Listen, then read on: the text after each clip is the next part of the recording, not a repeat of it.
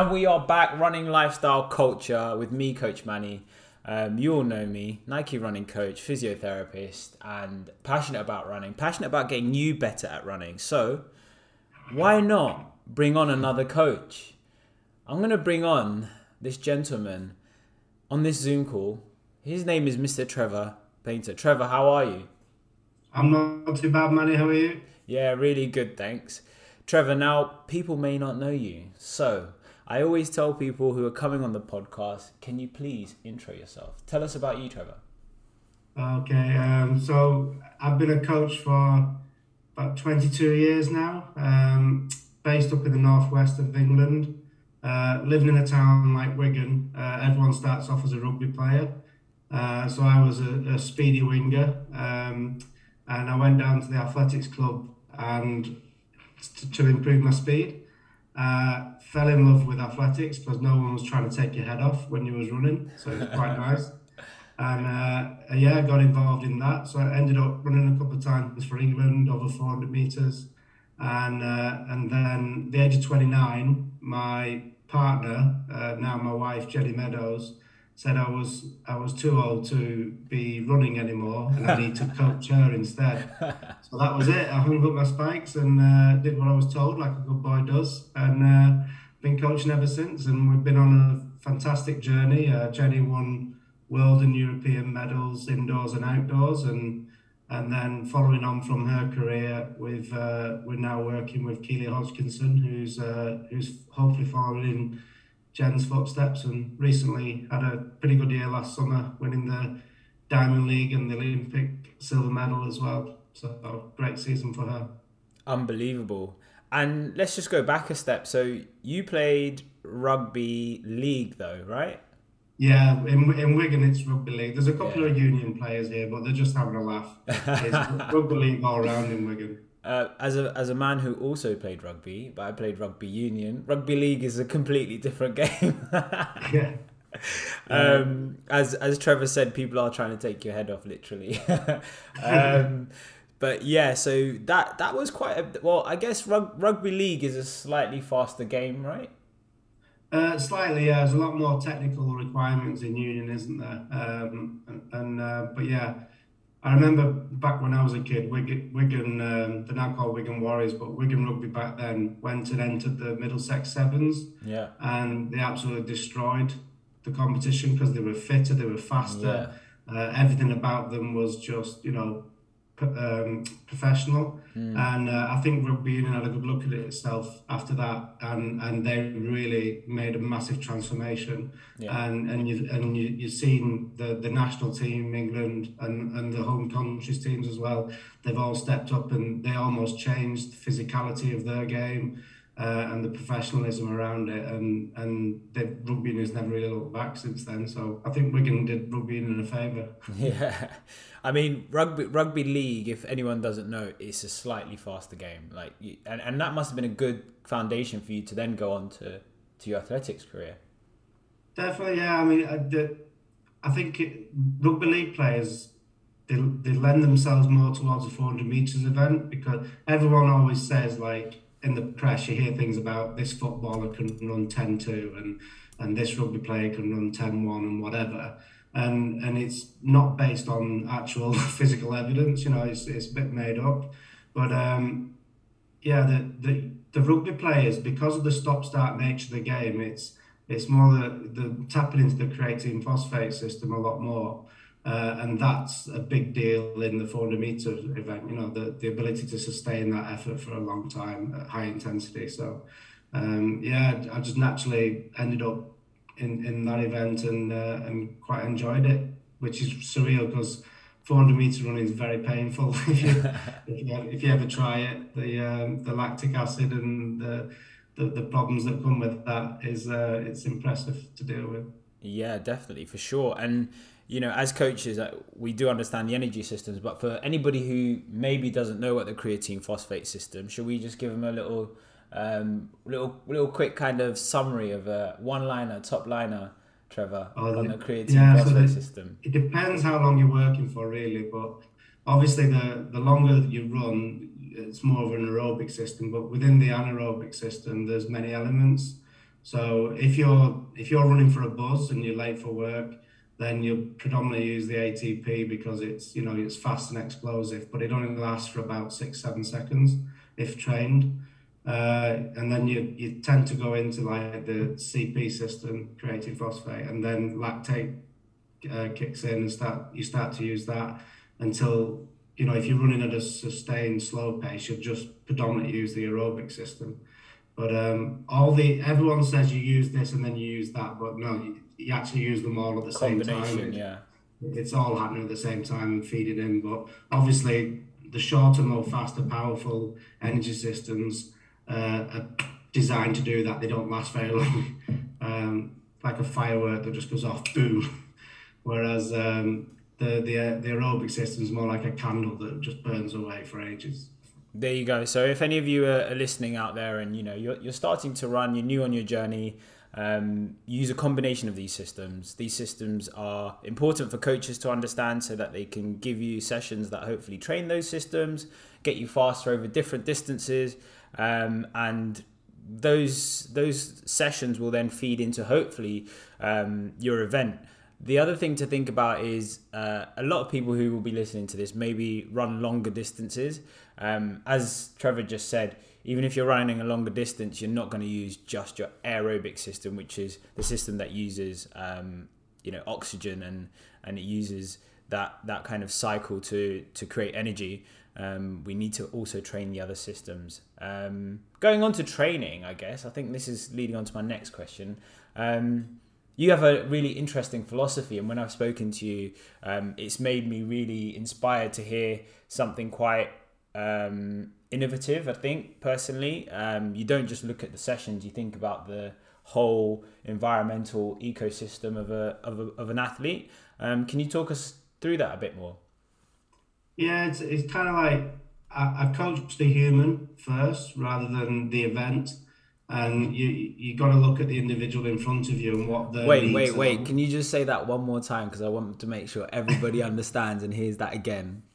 Yeah, I, I coach the human being rather than coach the event. So it's, it's quite easy to read a textbook and think, right, five K, you need to do this, this, and this, and then regurgitate that to to the individual in front of you, and it, it doesn't always pay off and doesn't always work. You've got to get in. get in, in tune with the person you're working with and, and work out what makes them tick. You know, and like Jenny, my wife, and Keely, they're, they're both totally different characters. So if, if I give Keely what, if I work with Keely the way I used to work with Jenny, it would not work whatsoever. Mm. And likewise, if I if I work with Jen the way I work with Keely, she'd just be off the rails and, and not, not done anything either. Um, you know, one needs a lot more control and organisation and, and structure and understanding of what we're doing, uh, whereas the other is just, you know, carefree, happy, and and we've got to make sure she stays in that mental state, you know, that happy, carefree attitude, because when she's in that zone, she performs so well. Amazing. Yeah, I think people do get really caught up with um, almost trying to shoehorn every single workout, every single piece of scientific evidence into their whole life. And I think there's an element where like we're disconnecting and thinking that we're sit, we're kind of machines. Um, exactly. That's what I get the sense. Do you do you do you feel that from some of the? one hundred percent. You know... You've got to have certain amount of flexibility in the program, and so I write I write a program for the month ahead, and and I send it to the athletes, but they all know that like this isn't cast in stone. It's like, you know, if, if I'm writing what I'm what I'm seeing now, what I think that athlete needs, in three weeks' time they might need totally different stimuluses um, to get us where we want to be for the end zone. You know, so we're working towards a goal. For Keely this year, you know, it's the World Championships in, in Oregon in summer. So that's the be all and end all. We want to be in the best shape possible then. So I know what, what I want to do now and next week and the week after, if all goes well. But there's often setbacks in in the way. You know, you can get a niggle, you can get a, an illness. Um, for the for the guys training for ten K, five K and stuff, you know, they're working all day. Um, the, you know, the non-elite athletes who aren't yeah. professionals, that that they could have had a really stressful day at work. Yeah. So then if, if they're coming to train and I'm trying to fire them through whatever eight times a K yeah. off off very little recovery, it's not going to go too well.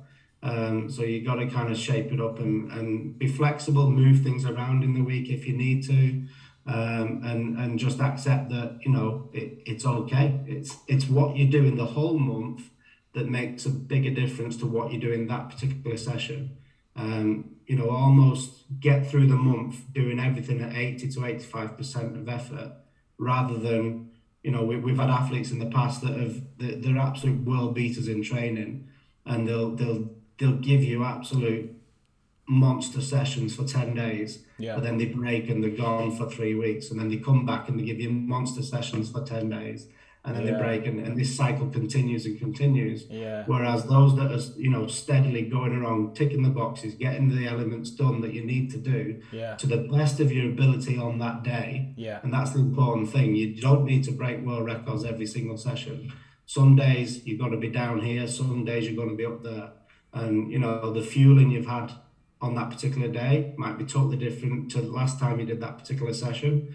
Um, the build up to that session might be totally different to the last time you did that session. So it's important to compare, but not to be kind of like, you know, religiously um, aligned to what happened last time. Oh, well, I've run slower. Yeah, but last time the weather was beautiful. You know, you you you just met this amazing guy that you fell in love with, and you were, you, yeah. your happiness levels were right up here.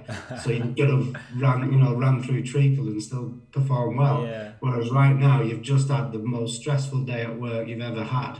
You you you managed to grab a sausage roll for your lunch because that was all that was available, and you know you've not fueled right. You're not in that happy place, and you, you've done all right on this session. So just accept that that's where it is and where you are. Amazing. I think this is kind of a philosophy I've picked up on. So being a physiotherapist, we talk about the biopsychosocial elements of pain. And I think there's some biopsychosocial elements of how people train and how they can develop and how they can respond to physiological um, changes in their in their training. So what I'm talking about there is, you know, if you want your heart to beat faster, your lungs to expand and all those things, and your muscles to contract um, more, you need to be in the right frame of mind, mindset. Um, you need your body and your mind to be in sync. And I think you really have picked up on that. And it's just something I've heard you talk about on a different podcast. And that's what I wanted to bring here, because I really believe that this is a an innovative way for us to coach and for us to approach like sustainable movement. It's a big, mm-hmm. big thing for me, you know. Either if, even if you're non-elite, going up to somebody who's trying to break uh, three hours in the marathon, or you're Keely Hodgkinson, I think we all need to think about how we approach things and, and have that element of understanding, and um, it's super, super important. Um, so let's say, you know, uh, we do have an athlete who is at their optimum, they're at their top, they're, they're ticking off eighty percent um, week on week, and the target, let's, I'm just going to give you a case scenario if that's cool. Uh, target is maybe like a somebody who's new to, to, to, to five K, and they're trying to, to trying to get faster at five K, and let's just say that their five K at the moment is twenty-four minutes. Are there any like sessions that you feel are important? Um, you know, the biopsychosocial element, the their mindset, the the the kind of ecosystem, all of that's okay. But what? Let's get down to the nitty gritty. Are there sessions that you think, oh, over five K, this is yeah. what I do for somebody who's quite new to the sport? It, it, for me, it's always important to get the balance right. So you you need to do you need to do sessions where you're running for longer than the twenty-four minutes, and you're you're sustaining that effort and you're getting comfortable in that zone. But you've also got to do sessions where you're running shorter and and much faster. Um, so say if you was to do if you're doing twenty-four minutes for the five K. If if you break that down and say you want to be able to be doing the K, you know, if you can be doing the K in under four minutes, um, then you're going to comfortably run twenty minutes, aren't you, for the yeah. for the four K? Yeah. Um, in in simple math mathematical terms, so you've got to get comfortable running faster than the pace you want to run at, um, because ultimately as a coach we stress our athletes uh, in in small amounts of stress uh, to, to get the, the response you need physiologically to develop them. So we need to make sure that the, the stimulus is right. Uh, if the target's twenty-four minutes, then then work that out. You, if you're doing some three K reps, well, they need to be at this pace and it needs to be faster than that.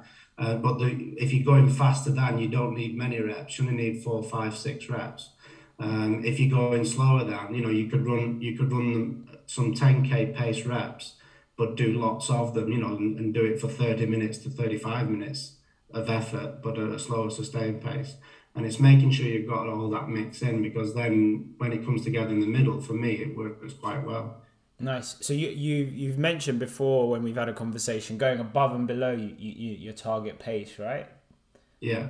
Nice. So yeah, anybody out there trying not to not to always be at your target pace. I think that's something that people tend to, to, to do a lot of, where, you know, whatever their target pace is for that five K, it's like, I'm going to stay and always work at that pace. But actually, um, what you're looking for is, I guess, is, is probably working that speed reserve, right? So you, you definitely, feel... yeah. I had a young kid talk to me a few years ago, and he, he wanted to improve his time for the park run. And I said, well, so what are you doing in training? And he says, well, I, I, I do three five K runs a week. And I'm like, okay, and what, what's your emphasis on those three five K runs? He said, I'll just smash it. I'll just see what I can do. So, like, you know, ultimately, it's like you, you're not putting any building blocks in place to make that five K any better.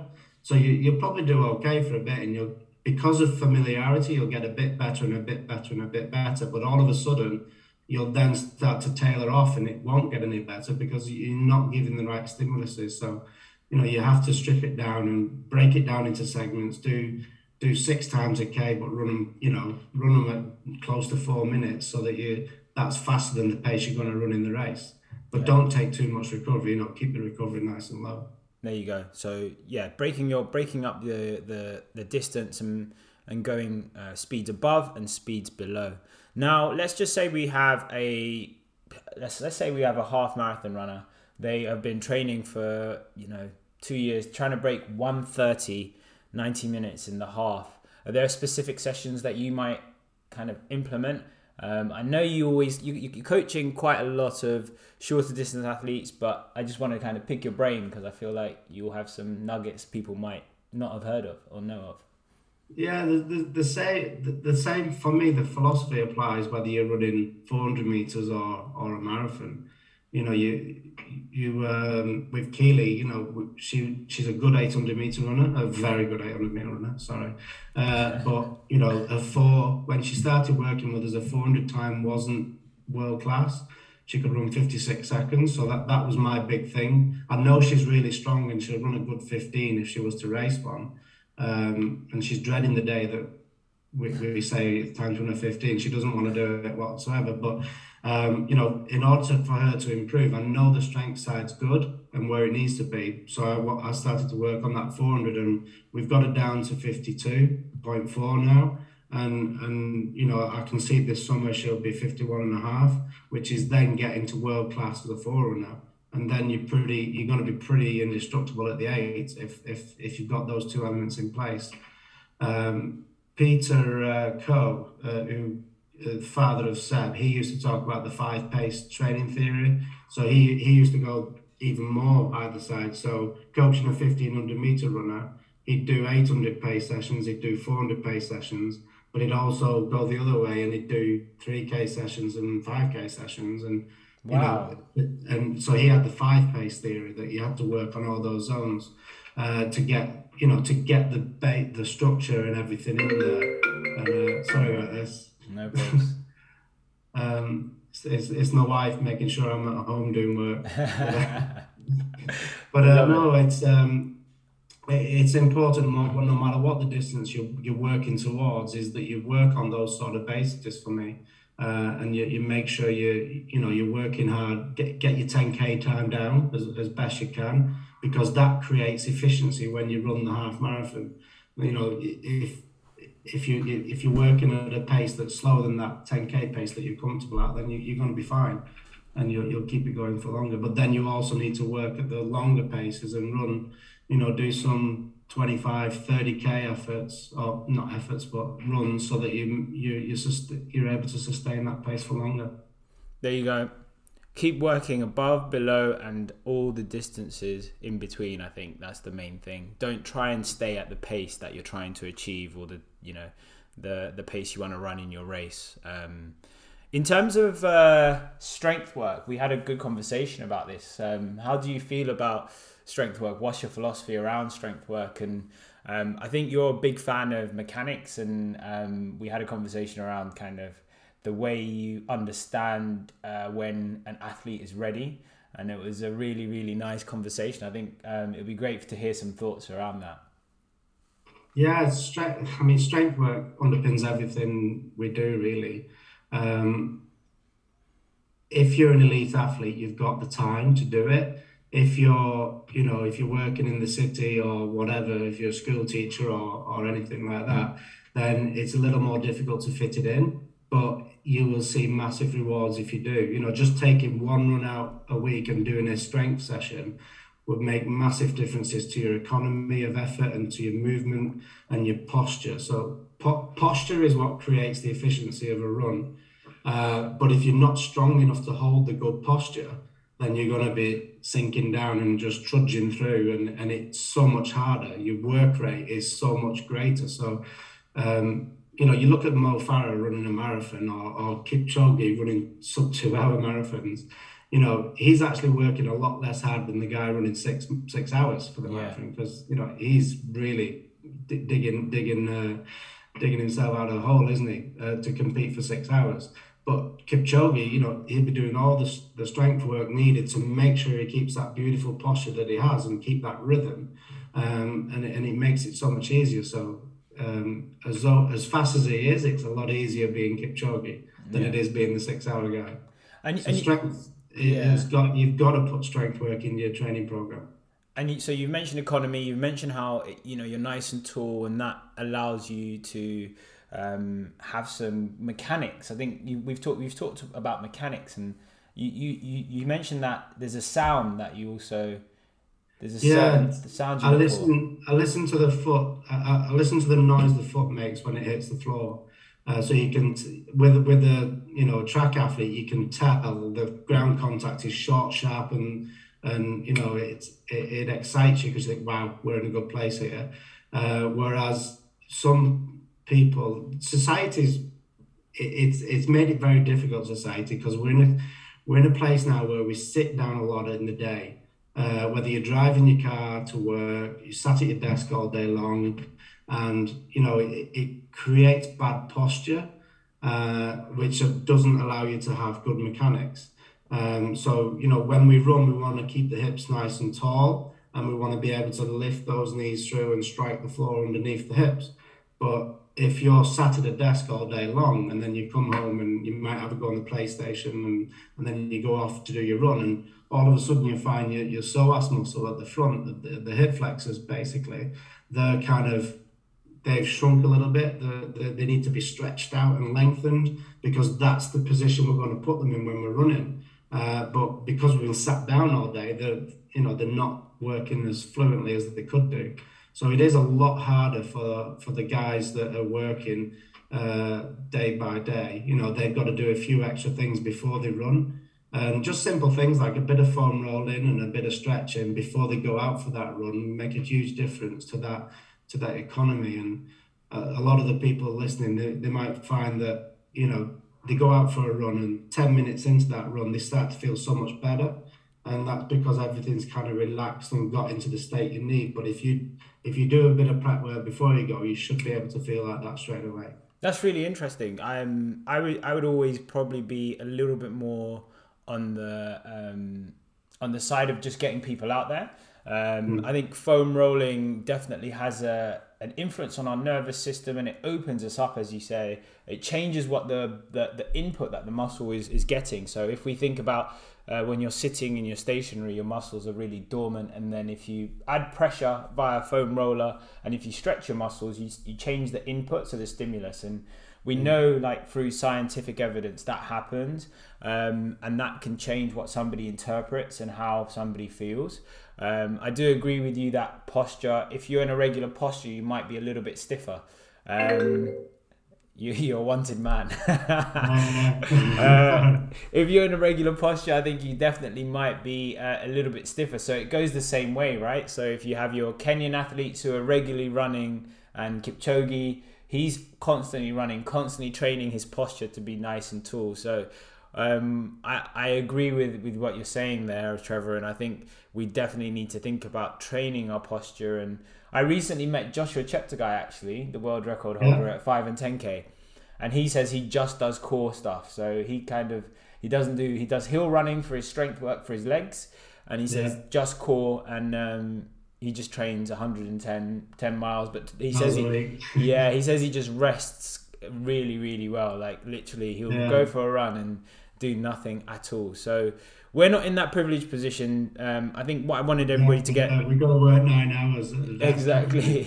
What I wanted everyone to get from that is that you can improve your mechanics by actually, you know, working on your mechanics and, and developing that stiffness in your torso, developing um, the way you strike the ground, talk, talking about, you know, going at that those paces faster than your target pace.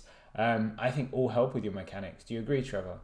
Definitely, it will add some strength in the into the relevant areas. So, like, you know, you see a lot of runners, and when they, when they do make contact with the ground, there's a big hip drop because the glutes aren't strong enough to maintain that that kind of stability in the in the frame.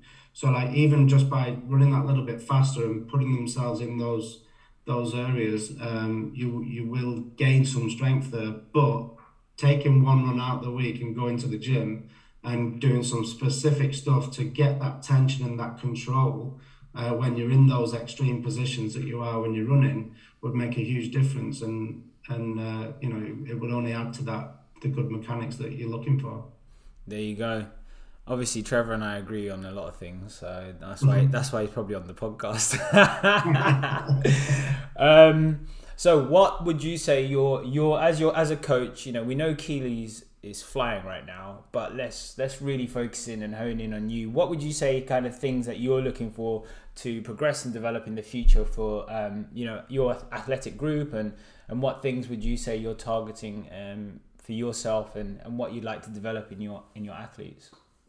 Um that's a good question. I've never really thought that thought about that. I've always I've always been reactive to the people in front of me, and, and you know, I plan out what I think this person needs and what that person needs, and you're maximising the amount of work you can get them to do. So, like you say, um, Kipchoge doing, not Kipchoge, um, Cheptegei doing one hundred ten miles a week, you know, that's not possible for everyone, and you've got to make sure that the progression to get to one hundred ten miles, you know, he didn't, he didn't start off doing that. He's probably... He might have started off at fifty, sixty miles a week as a teenager, and then he's, he's built it up and built it up progressively over the years. Uh, and that's what I find people make the mistake with. They they read a book about a certain genius athlete that's been before, Bikila, and he's done this particular session, and they go try and do that session, and it's like, yeah, but you're eighteen years old. Mm. And Bikila did that session when he was when he was twenty-eight, and he was world record holder, and he's worked for ten years longer than you have. So, like, why, why, you know, don't, don't chastigate yourself. You can't get anywhere near that session. And should you be doing that session? Yeah. Is, is it relevant for you? You know, so you've got to make sure that, you know, when you've got a big group of, of athletes, you, you've got to make sure that you're ticking as many boxes as you can within that, within the session that you're doing. Um, and, and we often have that. We'll, we'll have, on a night of training, we could have up to seven different sessions and people doing various reps. You know, some are doing fifteen times four hundred, some are doing twelve, some are doing ten, some are doing three sets of three and two sets of five, and it's it's it's a mind blast for the yeah. coach to deal with. But as long as each individual knows what their volume is and where they're at, that they, they can just rip into it and get it done, and and I just turn up at the start line and the finish line and hope hope they've done the right amount. I love to hear it. Is there anything that you enjoy the most in terms of coaching? Are there, like, events you enjoy the most, coaching or? Event-wise, no. I mean, I, I, obviously, I've always loved the four hundred because I, I ran that, and and it's a it's a it's such a hard one to get right. You know, the pacing. If you if you go off too quick early on, you're going to die a death. And likewise, if you go off too slow, you're going to be so far behind, you're not going to have any any success. So, you know, getting that mix spot on is, is a tough challenge. And and then obviously the eight hundred, I've had a lot of success with that. Um, and I, I feel that's because I've, I've come at it from that speed background, from that four hundred background. You know, physiologically, it's very similar in terms of what the requirements are to do well in, in those two events. So um, they lend themselves to each other. So um, yeah, I do enjoy those, but I, I you know, I love most of the events. I, I get on well with the throwers. I'm I'm kind of shaped like a thrower. Nice. So uh, so yeah, they, they accept me, and uh, you, you tend to have a lot of banter with the throwers because yeah. they're they're, they're uh, good guys and that. But um, no, I, I love most of the events because everything comes with a technical challenge, and and people have worked damn hard to do it well. You know, so I I I admire the professionalism and the and the performance that, that they put out because of the hard work that's gone into it. Nice. I'm, I'm like that with all sports as well. So, you know, I'll, uh, I'll sit and watch the cricketers or the rugby players when we're on training camp, and, and I'm just checking what they're doing and I'm trying to work out why they do it. And sometimes I'll go and chat to the coach and say, oh, I saw you do this drill. What, can you talk me through? What what are you looking for on that? You know, and, and it's a great way of learning and developing yourself in, in terms of it might be useful for my athletes further down the line. So uh, you should always, as a coach, I feel you should always have your eyes open and, and always try and have a lot of fun, because if you create that fun environment around you, the, the, the athletes will keep coming back, and, and, and that is what makes them get better. It's the continuity of training. There you go. I think we're going to end on that. You've been you've been amazing, Trevor. Really straight, uh, like direct, straight to the point. Um, just like most Northerners, right? Yeah. um, and just really a fun guy to talk to. Um, I'm privileged to have you on the podcast. I think this is a nice short one. So if you're doing a little recovery run, or even if you're doing, you know, those sessions that are a little bit further than your ten K. Um, this is a great one for you, and um, I think there's some absolute gems in there. Um, please do, you know, give us a review, give us five stars. You know what to do, all the platforms. Um, and Trevor, thank you so much for joining me. I appreciate it.